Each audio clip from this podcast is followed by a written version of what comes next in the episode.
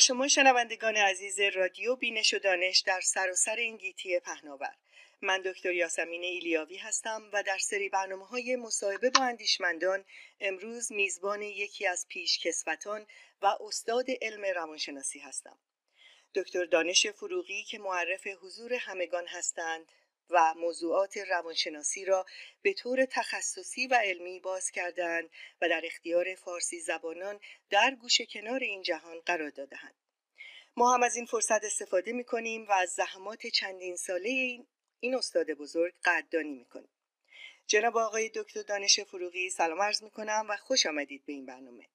با درود به شما و همه بینندگان ارجمندی که به ما گوش می سپارند. خیلی سپاسگزار هستم در هر حال خیلی لطف کردید نسبت به من. ما تو لس آنجلس هستیم. شما شرق امریکا هستید. بس این فرصت رو پیدا کردیم که با دوستان هم میهنان گرامی که در اون دور ها هستن نسبت به ما به این وسیله بتونیم با هم دیگه ارتباط برقرار بکنیم. ممنونم از وقتی که برای این برنامه گذاشتید. البته من خودم در لس آنجلس هستم. همکار عزیزم خانم دکتر آصفی در شرق آمریکا هستن که ایشون هم قرار بود امروز در این برنامه حضور داشته باشن ولی متاسفانه نتونستن. و افتخاری است برای من که در خدمت شما هستم. خواهش آقای دکتر امروز می‌خوایم در مورد رابطه شعر و ادبیات با روانشناسی صحبت بکنیم. بله. می‌دونیم که سازگاری با محیط یکی از نشانه های یک شخصیت سالمه و برخی از افراد به دلیل سازگاری نداشتن با انسانها و یا محیط اطرافشون زندگی خودشون رو تیره و تار می‌کنن و سعی می‌کنن که از خود و محیط خودشون فرار کنن. قافل بله. از اینکه فرار از مشکلات کار رو براشون مشکل تر می‌کنه. مولانا درباره این موضوع میگه که در حقیقت مشکلات در درون خود شخصه نه در جهان بیرونی.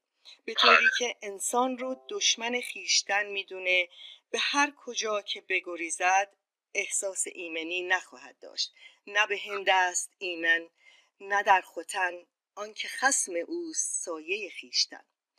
و یا در دیوان حافظ ابیاتی هست که می‌تونن الگوهای شخصیت سالم باشن و حتی ممکنه کاربرد درمانی هم داشته باشن بله. میان عاشق و معشوق هیچ حائل نیست تو خود هجاب خودی حافظ از میان برخیز حالا بله. ممکنه بفرمایید که نقش شعر به پی بردن به این حقیقت که انسان مسئول مشکلات خودش هست چگونه است و اینکه سرچشمه لذت ها در درون آدمی نهفته است و از بله. راه شعر درمانی به چه صورتی انسان می‌تونه به این حقیقت پی ببره؟ خب به شما بکنم که از مولوی مثال زدید خیلی جالبه که در ادامه همون صحبت که شما کردید یه این حمله بیقراریت از طلب قرار توست. طالب بیقرار شو تا که قرار آیدت. عاشق جور یار شو عاشق مهر یار نه. تا که نگار نازگر عاشق زار آیدت. از مولوی. بله. به شما از بکنم که نکته دیگر در اینه که به طور کلی بشر تعارضات حل نشده از دوران کودکی داره. بسیاری از روانشناسا راجبش کتاب نوشتن راجبش صحبت دارم می‌کنن. روزی نیست که با هر روانشناس که صحبت می‌کنی یک دفعه بازگشت به دوران کودکی رو مورد پرسش قرار نده و راجب این موضوع نخواد صحبت بکنه. بنابراین اون چیزی که در اینجا اتفاق میفته این است که این تعارضات در هر حال در دوران کودکی سبب میشه که اگر ما این تعارضات رو که یک سره اگر قرار بشه که این تخیلات ما رو کنترل بکنن ما یک سره روان خودمون در اختیار خیال بافی هایی که به وجود میاد قرار بدیم دچار جنون میشیم. این حرف فرویده. بله.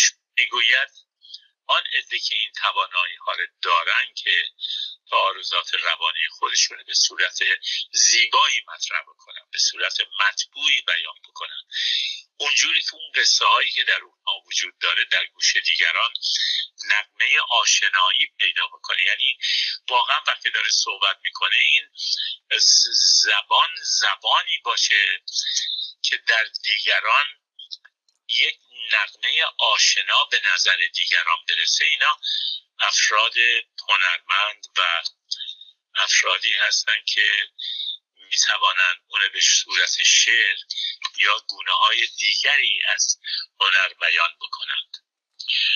نکته که اشاره کردید در مورد اینکه شعر و ادبیات واقعا یک آن چیزی که از هزاره های پیش برای ما گذاشتن البته اون چیزهایی که گذاشته بودن که بعد از حمله اعراب به کلی از بین رفت. ولی اونی که از رودکی به بعد برای ما باقی مونده این همون از همون جا واقعا روان درمانی بخشی از باستاب های روانی مردم ما بعد از حمله عراق بوده. به همین واسه شما شعرهایی که دارید می‌خونید. حتی تو شعرهای فردوسی شما تراژدی های بسیار زیادی رو می‌بینید از کشت و کشتار که چگونه این پهلوانان و موقع دیگر از بین میبردن. حالا ولی شما مثلا از رودکی وقتی که شروع می‌کنید این زامده شادمان به باید بود؟ و از گذشته نکرد باید یاد؟ این درسته که شعر مولویه ولی شما رو می‌بره به اینکه امروز در زبان حاضر here این چیزی که آمریکایی ها امروز به زبان خیلی خیلی ساده میگم با همین الان مشکل حل بکنیم. بله. ما را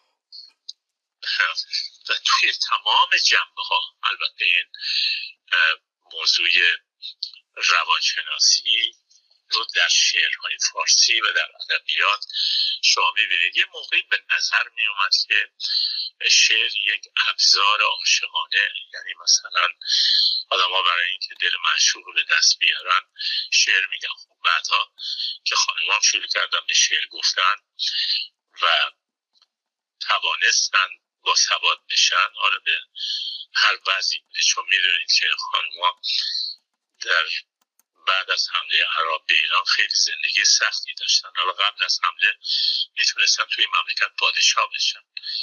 ولی بعد از حمله عرب این قرار شد که تو خونه ها بمونن و سواد یاد با سواد نشن. آموزش نبینن ولی خوب تعدادی بودن که به هر وسیله بود می‌رسن و یاد می‌گرفتن. شما شعرهای همین چند حتی مال قرن گذشته شما در نظر بگیرید تا 150 سال پیش یا 200 سال پیش می‌بینید که تا چه اندازه اینها اون دردها و شکنجه هایی که در مورد زن اتفاق افتاده مطرح کردن و مردهایی که اومدن و زیر بنای این پدر سالاری که نه روی حسنیت بلکه روی نهایت به اصطلاح سختگیری و افسرده سازی و محروم سازی زن بوده جلوش ایستادم و حالا اینا بنابراین صحبت هایی که می‌کنم در واقع دارم اینه میگم می‌گویم که ببینیم که شعر در تمام جنبه ها و جلوه های زندگی انسان از سیاست گرفته تا عشق و رابطه عاشقانه و صمیمانه دخالت داشته. ولی اون چیزی که شما شعر رو به صورتی که میاد و عنوان میشه می‌بینید که ما به چه وسیله این مکانیزم رو که یک ابزار کار دفاعی برای این است که ما بتونیم خودمون حفظ بکنیم. چگونه این تخیلات رو ازش استفاده می‌کنیم؟ تخیل اون چیزی که مرسوم است مسئله فقط خیال بافی نیست. اون خیال بافی ها آدم می‌تونه به خیلی خیلی جاها برسونه که در زن به اصطلاح از نقطه نظر روانشناسی اینطور برچسب پیدا بکنه. مثلا خیال می‌کنه. ولی خوب ببینید همون خیالات از لحاظ تعبیر خواب چقدر می‌تونه مؤثر باشه. مثلا میگه شطور در خواب بیند به دانه گهی لف لف خورد گه دانه دانه. بده و شما نگاه می‌کنی چقدر محرومیت انسان که شطور در خواب دیدن حالا شما الان تمام این تعبیر که فعلا راجع به درمان هایی که مربوط به خواب یا فرض بفرمایید که راجع به نایتمر یا یک حالت های که تو همه با ترس و نگرانی و استراب شدید در خوابه. همه اینا یک جوری برعکس این قضیه می‌تونه و یه موقع از فقط و فقط مسئله خورد و خوراکه یه موقع مسئله سیفتی انسان و تأمین انسانه یه موقع امور اخلاقی یه موقع امور جنسی یه موقع امور شغلی. تمام اینا در خواب اون تجلی که باید پیدا بکنن پیدا می‌کنن. خب این شعر که اومده در واقع مسئله این است که سعدی در زن میگه گنج. خواهی در طلب رنجی ببر. خرمن ارنی با تخمی بکار یعنی با خیال و با اینی که بشینید فقط و فقط فکر بکنید که من دیدریمینگ این چیزی که در امریکا خیلی خیلی مرسومه خیلی خیلی زیاد راجع به صحبت میشه. این است که هر که نقش خیش را بیند در برزگر باران و گازر آفتاب. گازر اون کسی بود رخت میشستن رخت شورا. بله. یه موقع می‌رفتن کنار این رودخونه ها میشستن. یعنی تخیل انسان روی نیازهای خودشه. بنابراین شعر زبان فارسی داره به ما میگه تو اگه خیال می‌کنی ببینید که چه نیازی چه ترسی چه نوع افسردگی محرومیتی نوع حادثه ای تو زندگی اتفاق افتاده که داری اینجوری فکر می‌کنی؟ که اینجوری داری خیال می‌کنی؟ الان یک نقطه بسیار کوچک از این مسئله روان و شعر رو که در جریان خیال بافی باشه. یا فرض بفرمایید که شعر و در ارتباطش با مردم ستیزی رو شما بخوایی در نظر بگیری به دلیل اینکه در اشعار فردوسی خیلی خیلی جاها صحبت از دیو میشه. دیوه. بله. دیو تو مر میگه تو مر تو مر یعنی تو مرا. دیو را تو مر دیو را. مردم بد شناس کسی کو ندارد ز یزدان سپاس. ببین یعنی در واقع یزدان یک اشاره سعدی است به می‌دونید خیلی تحت تاثیر زردشت بود. بله. تحت تاثیر گذشته های ایران بود و بزرگواری هایی که ایرانی ها به طور کلی در ارتباط های انسانی خودشون با همه مردم دنیا داشتن. مردم ما این مردمی که امروز شما می‌بینید یعنی این دولت که امروز می‌بینیم نیست نیست. اینجوری نبودن. هر آن کو گذشت از ره مردمی. ز دیوان شمار مشمار از آدمی. این شعر فردوسیه. خیلی ساده. وقتی که شما میایید. و این شاهنامه ایکو در طی سی سال زندگی خودش با هزاران بیت که واقعا اگر نبود ما زبان فارسی نداشتیم می‌دونید که این تنها عاملی بوده که توی کشورهای مسلمان تنها کشوری که عربی صحبت نمی‌کنه ایرانی هستن به خاطر فردوسی به دلیل فردوسی بله. و اگر فردوسی نبود ما الان مثلا شما که الان مثلا اسمتون یاسمینه مثلا ممکن بود بهتون میگن علی یاسمین مثلا بله. مثلا برنامه ها به این صورت می‌تونست پیش بره. من تنبیه نمی کنم زبان رو اونم در خود زبانیه زبان گسترده ولی زبانی که وسعت زیادی هم داشت برخلاف اونه که به ما تلقین کردن که ما زبانمون نمی‌دونم یا نامسه یا فلانه. اینا یک خصومت های عقیدتی بر اساس باورهاست که متاسفانه این گونه داره عمل میشه. ما از لحاظ مردم ستیزی وقتی داریم صحبت مردم ستیزی می‌کنیم اگه بریم تو شاهنامه شما باور بکنید صدها بیت راجع مردم ستیزی وجود داره. مثلا راجع به جنایت هایی که فرض بفرمایید که در زمانی بوده که چگونه یک فرمانده ای ببخشید صدام ببخشید. چگونه یک فرمانده ای برای نجات خودش هر روز دو تا جوان رو میکشته که مغزش بذاره روی داستان زحاک ماردوش شما حتما شنیدید. ببینید اینا افسانه هایی است که دلیل قضیه این بوده که اینجور گفته می‌شد به دلیل اینکه اون سلطان محمود که آدمی بود خیلی خیلی معتقد این برای اینکه در برابر سلطان محمود بتونه خودش نجات بده و شعرش بتونه بگه برای این موضوع نمی اومد مثلا یک کسی که جنبه های مذهبی داشته و خیلی آدم بیرحمی بوده. بیاد مثال بزنه و بیان سرش ببرن.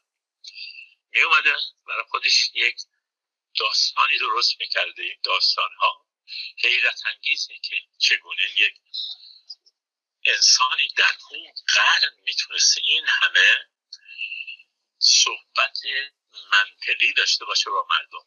حالا مثلا اگه شما برید راجع به موضوع یعنی که اصولا درام یا چگونه این داستان های غمانگیز می اومده مثلا تا چه اندازه اینها با واقعیت هایی که در اون زمان بوده تطبیق می‌کنه؟ شما وقتی بخونید اگه انشالله فرصتی داشته باشید که این اینا چون یک بیت و دو بیت یه مثلا آدم یه روز و دو روز و اینا نیست یه زمان طولانی می‌خواد. ما هم اون موقع شانس داشتیم تو زندگیمون وضع زندگی های اینجوری نبود. ولی اگه, اگه اینجوری بود ما هم نمی‌تونستیم. الان بچه های ما یا نوه های من هیچ کدومشون نمی‌تونن. دلیلش هم خیلی واضح انقدر مطالب انقدر اطلاعات به وسیله کامپیوتر و اینا اومده که اون کتاب ها واقعا براشون اگه قرار کسی بشینه باید کلاس بذاری که بزنه بله. من می‌خوام همینجوری هی ادامه می‌خوام شما سوالتون از من بپرسید که بی خود بی راه نرم. نه خواهیش می‌کنم. لذت می‌برم از سخنانتون. آقای دکتر می‌دونیم که هنر از دیرباز به عنوان یک ضرورت در تمامی امور زندگی بوده و بله. به عنوان یک روش هنردرمانی خلاقانه واقعا باید گفت. برای رسیدن به این رشد فردی و رسیدن به شادکامی در آمریکا می‌بینیم که از شعر درمانی استفاده میشه که البته خیلی مهم بله. هستش که انتخاب شعر خیلی مهم هست که برای اشخاصی که افسردگی دارن و این شعر درمانی و هنر درمانی خیلی داره استفاده میشه. ممکنه بفرمایید که چقدر می‌تونه واقعا تاثیر داشته باشه برای کم کردن استرس مردم و واقعا مثل همون تلاشی که مولانا می‌کنه برای رسیدن این روح سرگشته به معرفت نهایی. واقعا این روح سرگشته کسانی که واقعا افسرده هستن چقدر می‌تونه کمک بکنه این شعر درمانی و چقدر می‌تونه موثر باشه؟ بله. ببینید معمولا وقتی صحبت هنر درمانی می‌کنیم بیشتر از اونی که روانشناس بخواد کاری انجام بده خود فرده که داره انجام میده. یعنی شما در تمام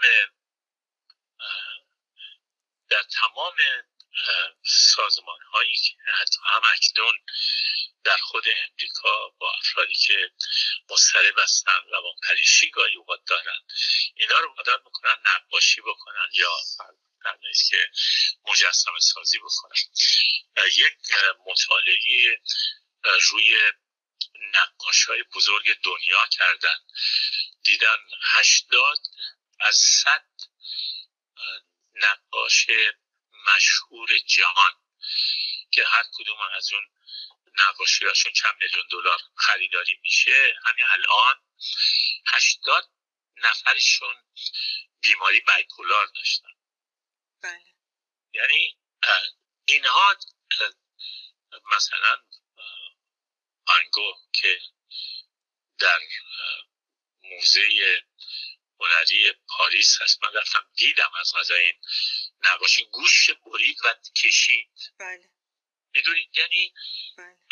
نه اینه که یه نقاش اینجوری بخواد به این وسیله خودش آروم بکنه. ولی یه بیمار خیلی خیلی سختی بود. یعنی اینجوری نبود جز اونایی نبود که خیلی آسون بشه با نقاشی یا با فرد فرد ساختن یه چیزی خودش آروم بکنه. بله. این بی نهایت مسئله هنر برای کسی که خودش داره این کار انجام میده سبب آرامش میشه. شما نگاه بکنید افرادی که قول فردوسی میگه هنر بین در آزا چه باید کشید. هنر مستر آمد ز پدید.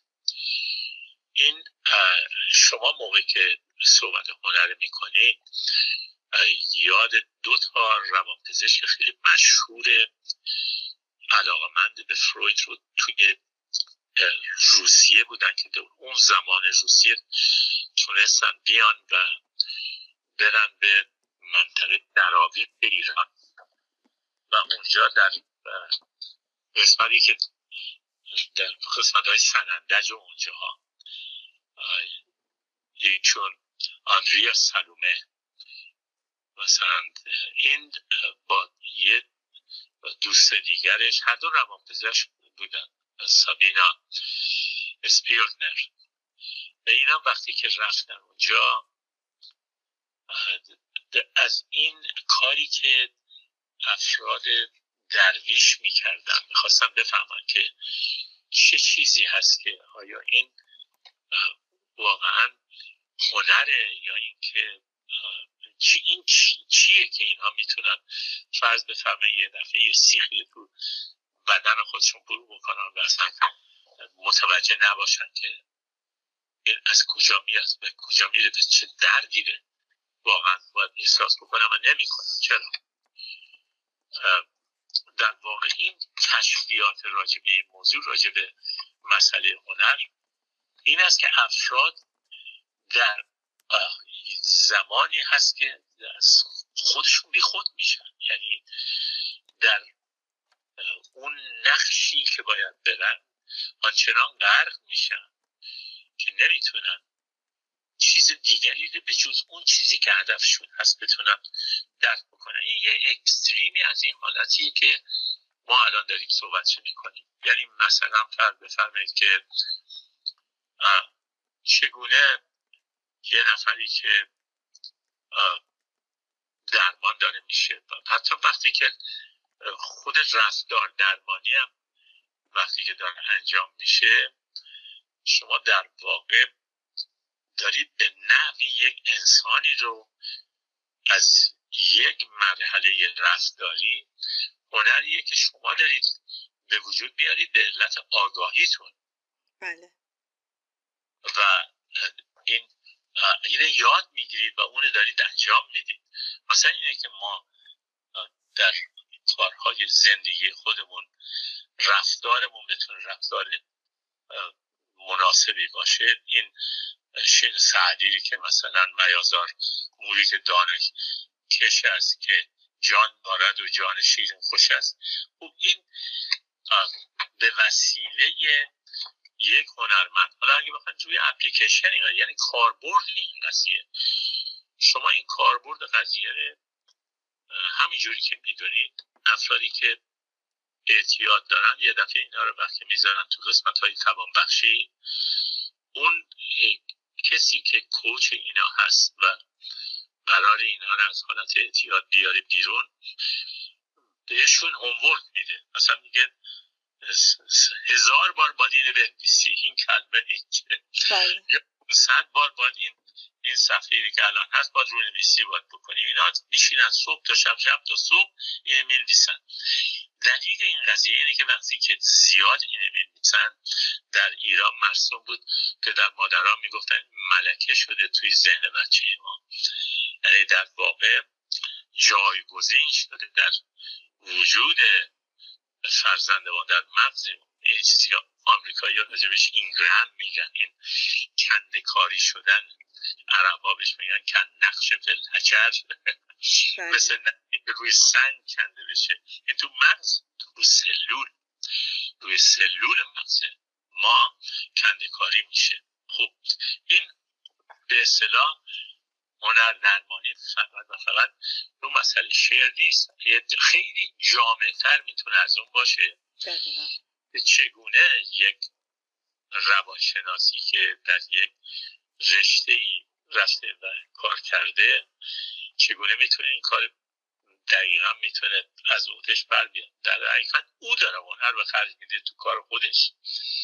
و دیگری از یه مرحله رفتاری به مرحله دیگری سوق میده. تمام اینها باعث میشه که ما توی زندگی خودمون اون چیزی که هدف از زندگی اگر شادی باشه یا اگر خوشحالی باشه یه مقدار زیادیش بتونه به دست بیاد. یه مقدارش هم همون جوری که می‌دونید مسئله شخصیت افراد و اون چیزی که خود با خودشون به دنیا آوردن. اون چیزهایی که با خودشون میارن به دنیا. شما یه دفعه یه آدمی می‌بینید که نسبت به دیگران چقدر احساس خوشحالی می‌کنه از دیدن مردم خوشحاله. یکی تا یه میگن فلانی نمی‌دونم بلیت بخت آزماییش مثلا صد هزار دلار برده براش خوشحال میشه. یکی هم از میشینه قصه می‌خوره. بله. یعنی این این شخصیت ها شخصیت هایی هستن که ما رو در حقیقت مواجه می‌کنن با انسان های متفاوتی که باید روش های متفاوتی در موردشون به کار برد. معمولا ایرانی ها وقتی در کار روانشناسیشون شما وقتی که این رو توی دفتر خودتون میارید باشون صحبت می‌کنید به محض اینکه از شعر کمک می‌گیری فکر می‌کنن که این یه امر صد درصده. یعنی تجربه من تا کنون این بوده. تجربه پنجاه چند سال هم تو کار روانشناسی. بله. اینه که شما موقعی که شعر مثلا فرض بفرمایید که داشت یکی راجبه یه نفری در ایران یکی از افرادی که صاحب قدرت در ایران صحبت می‌کرد و دیگری خیلی جالبه برای من. فیلم بداهه. یعنی بلا فاصله ایرانی ببینید اینجوری اینا که قدیمی هستن خیلی از این شعرها تو ذهنشون هست. بله. گفت گفت که اطمینان نکن بهش. و حالا برجت میگه که این حالا من خیلی آدم خوبی میشم و فلان میشم و این یه نفری بود که می‌خواد انتخاب بشه. البته سوابقش نشون میده که یه آدم کش حرفه‌ایه. ولی می‌گفت ما را به رخت و چوب شبانی فروخته است. این گرگ سال هاست که با گله ها شناس. می‌دونی؟ بله. یعنی این آدم مثل یه چوپونی که باره به رخت و چوب اینه که بخواد چوب چوپونی رو داشته باشه و لباس های مخصوصا بود یه لباس های نمدی بود که اینا می پوشیدن که از دور اینا رو وقتی گرگ نمی‌دونم اینا که میومد گوسفند داره به دوزه وقتی می‌دید فراری می‌شدن. یعنی یه طوری میگه با این این گفت سال هاست که با گله آشناست این بار با این اینا رو دیگه اینقدر دیدن این نمد و اینا رو که دیگه نمیترسن. دیگه دیگه غم و غصه ای از این بابت نداره مسئله اینه. بله. بله. مثلا ما ایرانیان باید به خودمون ببالیم از اینکه چنین شاعران و نویسندگانی داریم که در اشعارشون در نوشته هاشون در زمان خاص یا مکان خاص واقعا می‌تونن به روحیه افراد یه تاثیر به سزایی داشته باشن. من بله. باز هم از شما سپاسگزارم. از این وقتی که در اختیار ما گذاشتید و اطلاعات مفیدی که در اختیار شنوندگان ما قرار دادید و براتون بهترین آرزوها رو دارم آقای دکتر. ممنون ازتون. روزتون بخیر.